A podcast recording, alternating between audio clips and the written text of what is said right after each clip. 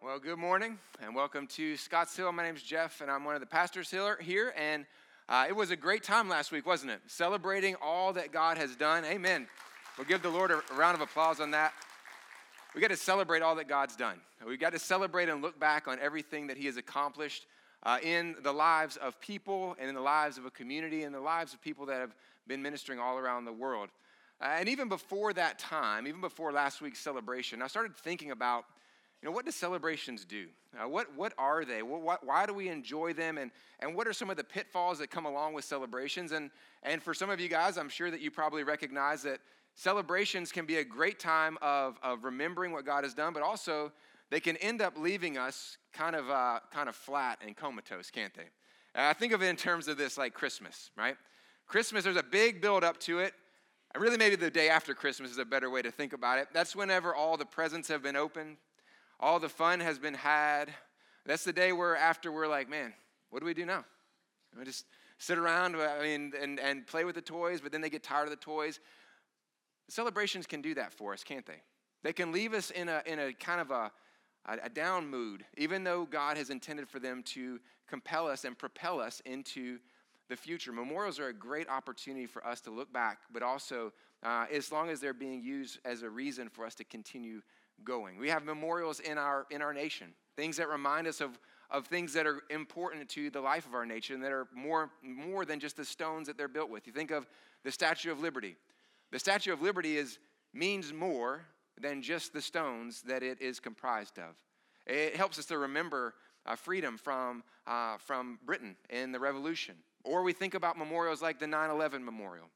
Uh, there's more that this memorial commemorates than just looking at the stones and the water and the things around us. It, it reminds us and commemorates those nearly 3,000 people uh, who were killed in, uh, in an act of terror. And then our desire as a nation uh, to be about freedom and helping people enjoy freedom.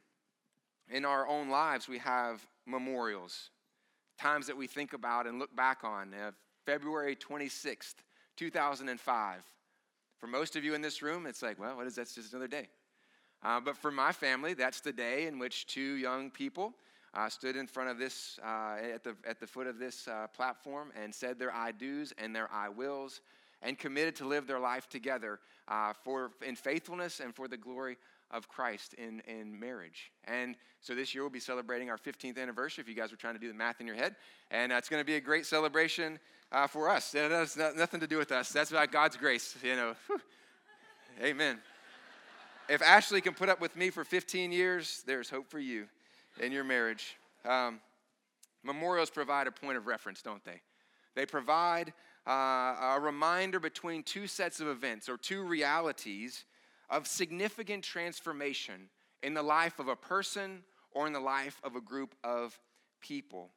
And what we do at those times of memorial, how we use those, will, will showcase, will uh, show, show the outcome of its purpose in our lives. We live in, will we live in the past? Will the memorial uh, be the high point of everything that we wanted to accomplish? Or will the memorial become the kind of catalyst that brings to fruition the reality that it intended to uh, inspire at its inception? Today is kind of like that for us as a body we have experienced and celebrated the goodness of God. And yet there's a massive mission ahead of us, uh, an important global mission that is before us. Will we, as a people, we retreat into the annals of history. We look back at the good old days of ministry. Or we will remember all that God has done and that be the end point. Or uh, will we build on what we have seen for years to come?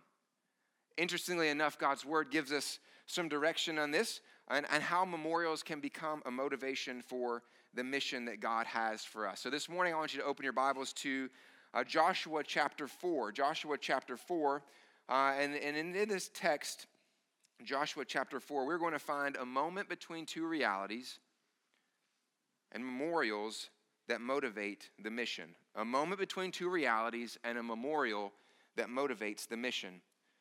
Now, as we pick up on the story, we must understand the significance of the beginning of Joshua chapter 4. There's a new leader in the people of Israel, Joshua. He's been commissioned and charged by Moses, who is now who has been who has died, uh, to lead the people of Israel into the promised land, the land that God had promised to Abraham and to Isaac and to Jacob, the land that they were at the precipice of going into 40 years before. But they chose to disobey God's word. God said, Go into the land and take the land. I'll give it to you. I've given it over to you. You just have to go through and take the land. And the people didn't trust him.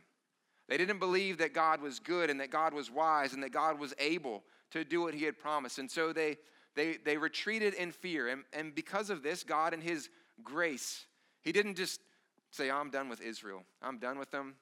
No, he disciplined them as a good parent disciplines their children, and he helped them to see that he was good by sustaining them in the wilderness. Though he sent them through the wilderness, he sustained them, he prepared them, he cared for them.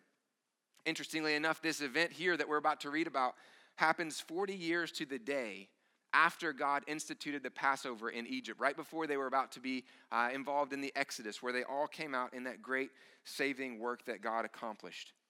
Our text reminds us that the people are between two realities, clearly between two realities. They're leaving the wilderness. They're leaving the remembrances of the discouragement and the, the disobedience, the slavery and the affliction. And they're going to the reality of the promised land, a land that's flowing with milk and honey. How many of you guys have ever had a milk and honey uh, meal? Yeah, I don't know. I've never had one before, but apparently it was so good that God opened up the land for them to go to and enjoy it. The land that was promised to the forefathers, but between the two stand an insurmountable obstacle. There's this river. It's called the Jordan River. Now, if you look at it today, you might say, that's pretty un- unimpressive. I could probably swim that thing, no problem.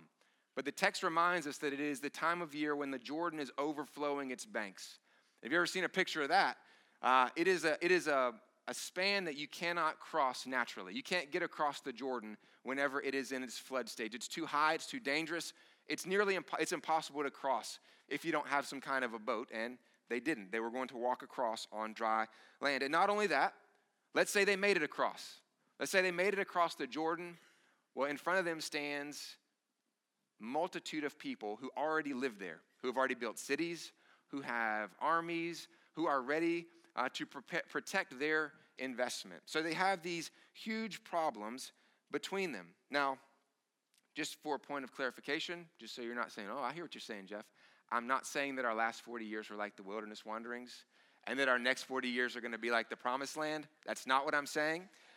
What I am saying is that we are between two realities. We are, are reminded of the history of transformation and growth that God has accomplished, the changes that we've seen, the blessings that have come. And on the horizon is what appears to be an unending mission, a mission that is, that is overwhelming, to say the least. So, as we've gathered here, as the Israelites gathered there, how can the memorial of where we have come by God's grace motivate us to stay engaged in the ongoing mission of God? So, this morning I want to share with you four key truths that show how memorials motivate our mission. How memorials motivate our mission. The first kind of broad, overarching truth that I want you to see today is that memorials commemorate the foundation of the mission. Memorials commemorate the foundation of the mission. For every mission, there has to be a starting point. There has to be a central theme, an overarching truth, an overwhelming reality that would move us to do anything. Kind of in short, there's got to be a reason why we're doing it. There's got to be a reason why we are going to engage in the mission. Now, some of the reasons that we have for doing things are pretty inconsequential. So here's one uh, Why do I like Coke and not Pepsi? The reason for that, I don't know. Uh, pretty inconsequential, though. Another one would be why am I a Carolina fan and not a Duke fan? Well, there's probably some uh, godliness connected to that, I'm sure. Um, but in reality, it's inconsequential, right? There are some that are more consequential, like why do I go 55 miles an hour in a 45 mile an hour zone? I hear some snickers out there. Then there's others that are, have serious consequences. Why did I choose to lie to my spouse rather than be truthful with them? Or, on a positive note, something that we would long to see, why did I choose to share the gospel with that person rather than staying quiet and, and keeping my mouth shut? The same is true in the life of Israel. They have an enormous mission. And for them, there has to be a reason, a compelling reason, that overshadows or outweighs the magnitude of the mission that they have been called to. So before we see what that underlying truth is, let's see what the mission itself is. What is the mission that God has for them? Well, simply put, it is to move 10 tribes of people out of the land that they had been promised. And by the way, these 10 tribes, it wasn't like a, you know, a small tribe here, a little nomadic tribe. No, Deuteronomy 7, Moses tells us that these tribes were more numerous and more powerful than the nation of Israel. So some of them were bigger than Israel were by themselves, and there's 10 of them that they have to move out. So it's a huge problem. We see in Joshua chapter 3, verses 10 to 13, uh, the, the mention of these 10 tribes or these tribes. Here's how you shall know that the living God is among you, and that he will without fail drive out from before you the Canaanites, the Hittites, the Hivites, the Perizzites, the Girgashites, the Amorites, and the Jebusites. Behold, the ark of the covenant of the Lord of all the earth is passing over before you into the Jordan. Now, therefore, take 12 men from the tribes of Israel, from each tribe a man. And when the soles of the feet of the priests bearing the ark of the Lord, the Lord of all the earth, shall rest in the waters of the Jordan, the waters of the Jordan shall be cut off from flowing, and the waters coming down from above shall stand in one heap. So, is it God who's doing the work? Yes. We see that clearly. That he says he's going to be with them. Is it the people that are doing the work? Again, the answer is yes. We'll see in Joshua chapter 4 that there are 40,000 men who are prepared for battle that will go over before the people of Israel. The implication is that God is expecting that they are going to be part of the mission of moving out the people. Now, as we open in chapter 4, this miraculous work, God's work of parting the Jordan and the people passing through, has been accomplished. They are going through. They've seen God's mighty work as a signal to them that this is really going to happen. This is really all the things that we've hoped for, all the things that our parents were hoping for, all the things that we long to see are about to come to fruition. You see, that passage before us reminds us that the Lord of all the earth is with them. So let's pick up in Joshua chapter 4, verses 1 uh, through 7, and then we'll pick up again and read 19 through 21. So, when all the nation had finished passing over the Jordan, the Lord said to Joshua, Take 12 men from the people, from each man a tribe, and command them, saying, Take 12 stones from here out of the midst of the Jordan, from the very place where the priest's feet stood firmly, and bring them over with you, and lay them down in the place where you lodge tonight. Then Joshua called the twelve men from the people of Israel, whom he had appointed, a man from each tribe. And Joshua said to them, Pass on before the ark of the Lord your God into the midst of the Jordan, and take up each of you a stone upon his shoulder, according to the number of the tribes of the people of Israel, that this may be a sign among you. When your children ask in time to come, What do these stones mean to you? Then you shall tell them that the waters of the Jordan were cut off before the ark of the covenant of the Lord. When it passed over the Jordan, the, the waters of the Jordan were cut off these stones shall be to the people of Israel a memorial forever. And then in verse number 19, the people came up out of the Jordan on the 10th day of the first month, and they encamped at Gilgal on the east border of Jericho. And those 12 stones, which they took out of the Jordan, Joshua set up at Gilgal. And he said to the people of Israel, When your children ask their fathers in times to come, What do these stones mean? Then you shall let your children know Israel passed over this Jordan on dry ground. For the Lord your God dried up the waters of the Jordan for you until you passed over, as the Lord your God did to the Red Sea, which he dried up for us until we passed over, so that all the peoples of the earth may know that the hand of the Lord is mighty, and that you may fear the Lord your God forever. 12 stones. Rather than a memorable battle cry, they built a pile of rocks. Not just a pile of rocks, a conversation starter, something like you might have on your dining room or your living room table to get the conversation going about what is it that God has done. And this sign is meant to preach a message that that doesn't only reflect and talk about the rocks, but it pulls back the curtains of what is seen to expose the truths that are not. I love what he says uh, to this generation so that when your children ask you in times to come, what do the stones mean? Dad, what is, why do we have that pile of rocks over there? They could tell them about the wonderful works of God. Just a, a quick application and encouraging point for us as parents that God desires for us to use times in our lives to show our children God's work in us and in, uh, in his work in them and what he desires to do for them. Now, his parting the Jordan was a message to teach generations of people that it was God who went before them. It was God who made the way. It was God who was going to be with them. It was God who was going to accomplish his purposes in and through them. But, friends, that's not all the rocks were meant to teach. That wasn't the end goal of the message. The rocks are a sign of a greater reality that exists for the people. It isn't only that God was going to be with them, though he was. The ultimate reality isn't just that they're going to be in the land, though they would. He didn't move them into the land so that they could eat honey and have fruit and enjoy their best life now. He moved them in for a missional purpose. He had a desired intention for their being there to communicate to themselves and to a watching world. And we see this, this foundation of the mission in verses 23 and 24. And I direct your attention to it one more time. For the Lord your God dried up the waters of the Jordan for you until you passed over, as the Lord your God did to the Red Sea, which he dried up for us until we passed over, so that all the peoples of the earth may know that the hand of the Lord is mighty, that you may fear the Lord your God forever. So, what is the foundation that this memorial is supposed to communicate? What is, what is the reason why the mission exists in the first place? That as they are in the land, that as the people are there, as they are seen by the other nations, that they themselves would fear the Lord and that the nations would see the might of the Lord.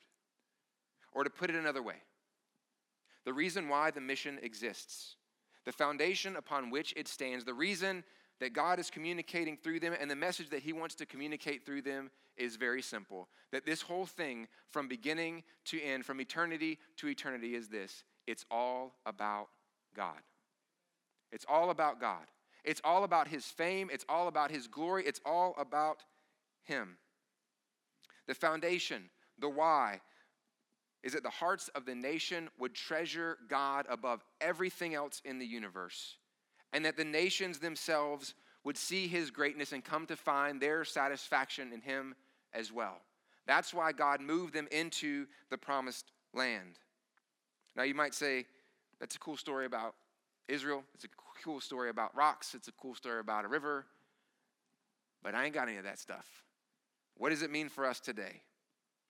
The same underlying great and glorious why that existed for the nation of Israel is the same for us today. This is the reason why the church exists. This is the reason why this church exists. Paul helps us to see it clearly in Ephesians chapter 1. He says, Blessed be the God and Father of our Lord Jesus Christ, who has blessed us in Christ with every spiritual blessing in the heavenly places, even as he chose us in him before the foundation of the world that we should be holy and blameless before him. In love, he predestined us for adoption to himself as sons through Jesus Christ, according to the purpose of his will. Why did he do all this stuff? To the praise of his glorious grace, with which he has blessed us in the beloved. And in verses 11 and 12 of the same chapter, in him we have obtained an inheritance. We have been predestined according to the purpose of him, who works all things together for the counsel of his will so that we who were the first to hope in Christ might be to the praise of his glory. God saves us to magnify his grace. God brought the people of Israel into the nation to magnify his name. And it's really only from that position that we can even join God in his work of transforming lives. You see, we're not seeking to transform people from mean people to nice people, from poor people to wealthy people, from sad people to happy people. We long to transcend people transformed into people who can see. And not just physically see, but people who can see the glory of God. People who can see that it is only in God where their satisfaction can be found. Only in a right relationship with God can their souls be free from the burdensome worship of false gods. That is what we are joining God in his work of transforming people into people that see and love and treasure him above all else. We know this is the continued mission because Jesus gives us these directions in as he is leaving. Jesus came and said to them, All authority in heaven and on earth has been given to me.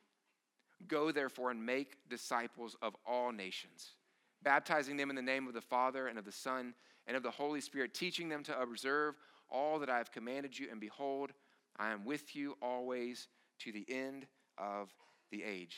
Now, the only difference between their mission and ours is that we aren't called to go and move people out of a land.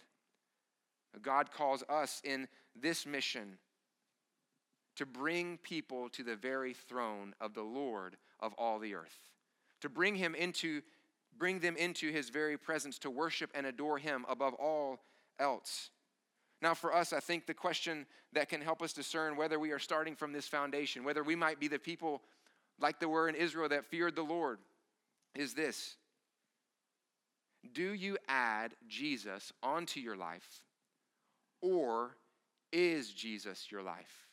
Do you add Jesus onto your life as a nice addition that, that makes people think, oh, that's a nice person? They're probably pretty helpful. They're probably going to help me do things if I need it. They're not going to say bad words. Um, you know, whatever the case might be. Or is Jesus the one that defines and directs your life? Is your life directed by Him. Now, I'm not just talking about your Christian bumper sticker, your Christian t shirt, or your What Would Jesus Do bracelets. I'm talking about that one overriding, overwhelming reality that directs all of your life, all of your decisions, all of your desires, all of your aims in life. Are they founded in wanting to see God's name made great in this world? You see, I think we can state it this way there has to be one thing that is worth everything that we will do anything to gain. There has to be one thing that is worth everything that we will do anything to gain. The question for us is Is the glory of God and the fame of Christ that one thing for you? Is God's glory and his fame the one thing for you?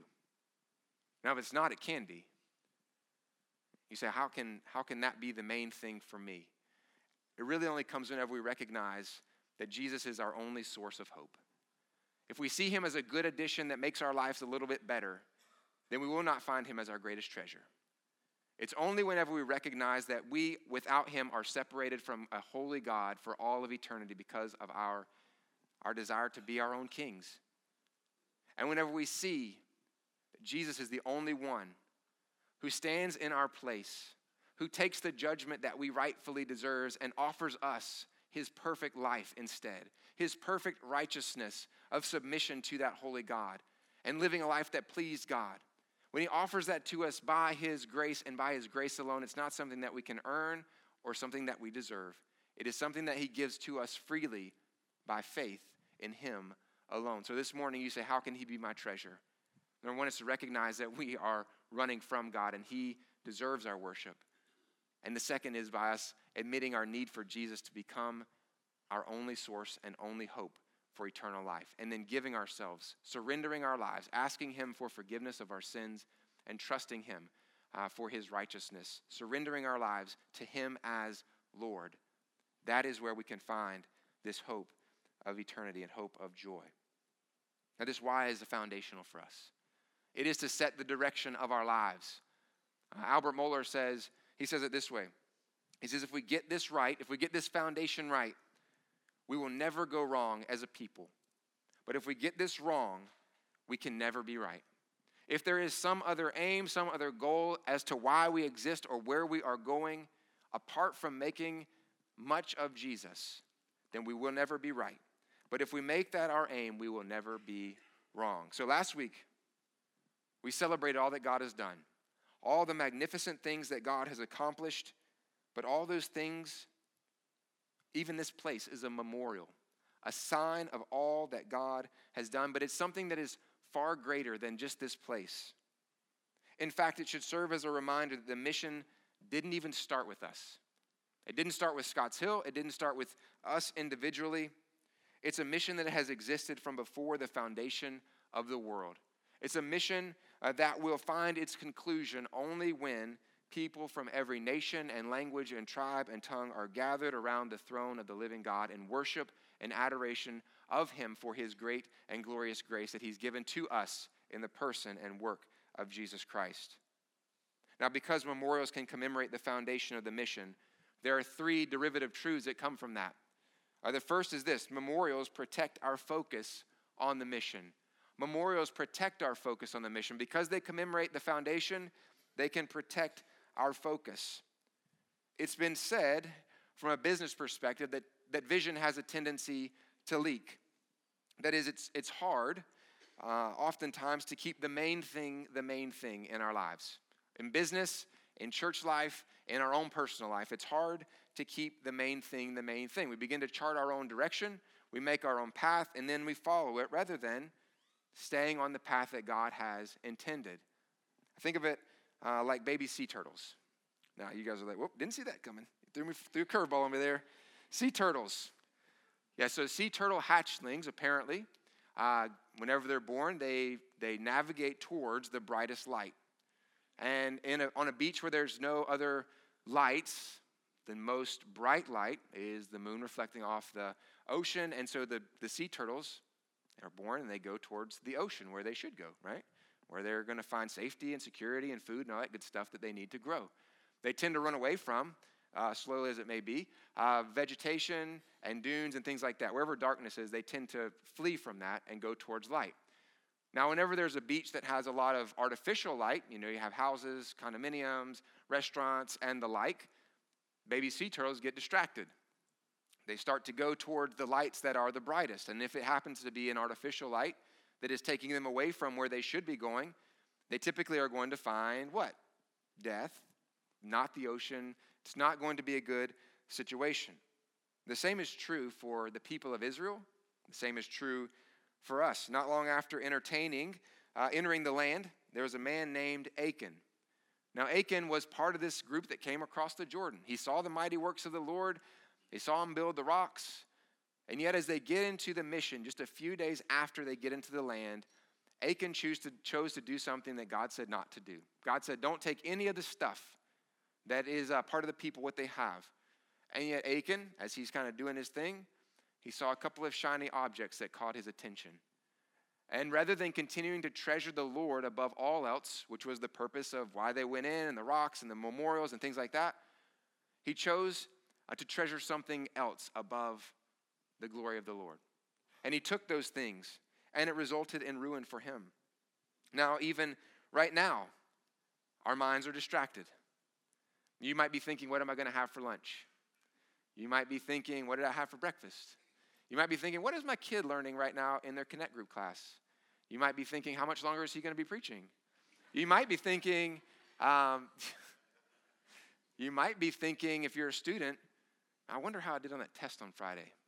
I'm going to get that grade tomorrow, and man, I hope I did really good on that test. If you're a parent, you might be thinking, man, I'm still paying for college, and I don't know how they're doing on their tests.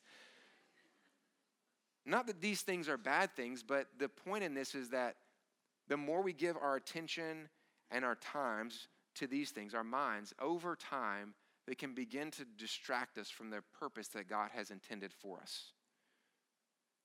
So God gives us memorials to remind us as times of refocus so that we can remember what is it that we are really supposed to be about? What does this, this whole thing exist for? Why are we doing what we are doing?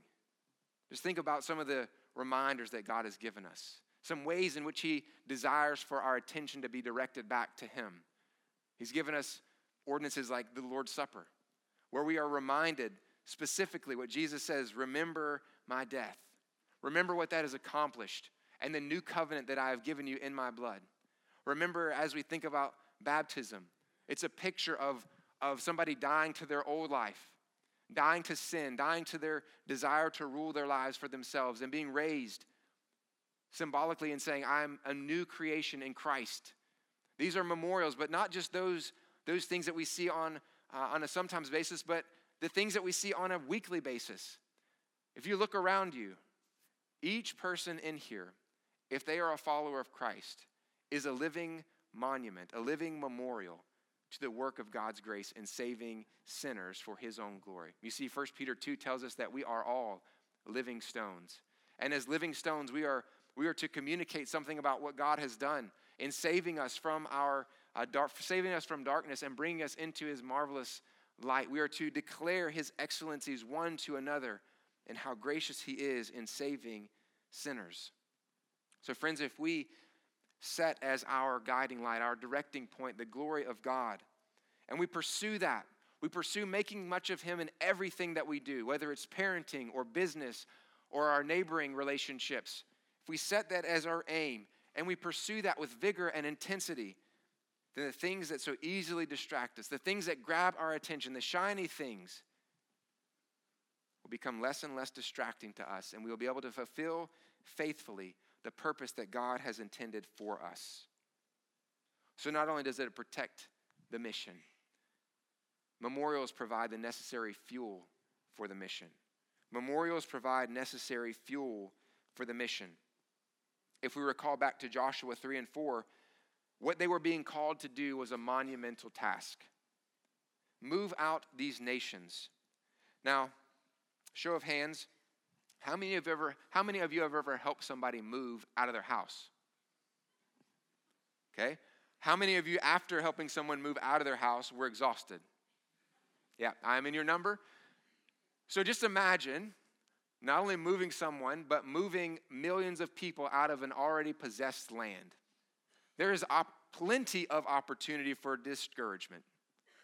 Man, thought we were going to move those guys out quicker. They were a little more stubborn than we thought they were going to be. This endless amount of people that has to be moved can be an opportunity for people to get discouraged in the midst of the ministry.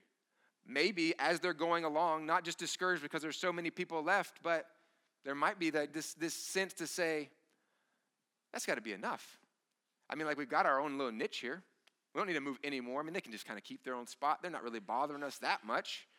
So we can see that our, our, uh, our faithfulness can be discouraged when the task team seems too difficult or when it seems like we've done enough. When it seems too difficult or it seems like, ah, that's enough. We've just done enough stuff. And the state of American Christianity could be reason for us to be, to be considering either one of these ways. I read a recent article that said in the last 10 years that there's been a 13% decline in the number of people who would profess Christianity. And not like, uh, not like if you went to them and asked them some actual doctrine questions, like, who is Jesus? Do you affirm that he rose bodily from the dead? Not just, but things like calling them on the phone and said, hey, if you had to be described as a Christian or a non Christian, what would you describe yourself as? So, just in an informal, anonymous phone call, we have a 13% decline in people who would affirm Christianity. So if you have that, then you realize that there are millions of people in, people in America that, that don't trust Christ. And then you think about the uh, worldwide amount of people, the billions of people who don't trust Christ. The task does seem endless. And on the other hand, you might say, well, we still have the majority of people in America are Christians. That seems like enough, right? 60, 65% is a pretty good number in terms of people that are believers. So maybe we've done enough. Maybe we've done enough. God's word reminds us as we think about people and as we think about why God created them, that their only source of true joy can only be found in treasuring Christ, then it compels us, it fuels us to say, there are still people who don't find him as their treasure. There are still people who are, who are blinded to see that there is some treasure that, is, that could potentially be more valuable than Jesus. And we have a responsibility and a privilege to go and say, You're missing it. There is something that is so great and so glorious that it will make everything that you are currently investing your whole life in look like child's play. I love the way that C.S. Lewis talks about it. He says, he says that oftentimes we are content with, with eating things or having things like eating mud pies in the sand whenever there is uh, the opportunity of a festival, a carnival, a feast on a great cruise at sea, and we are more content with eating mud pies than getting involved in the mission of the feast. We have an opportunity, friends, to point people to the reality that there is a great hope for them. Remembering the work of God for us in Christ provides the necessary fuel, that necessary reminder that God is working to bring people to Himself, to see, help them see His glory. And He is committed, as He was in helping the people of Israel and the nations around them see His glory. He is committed to accomplishing this in our day as well.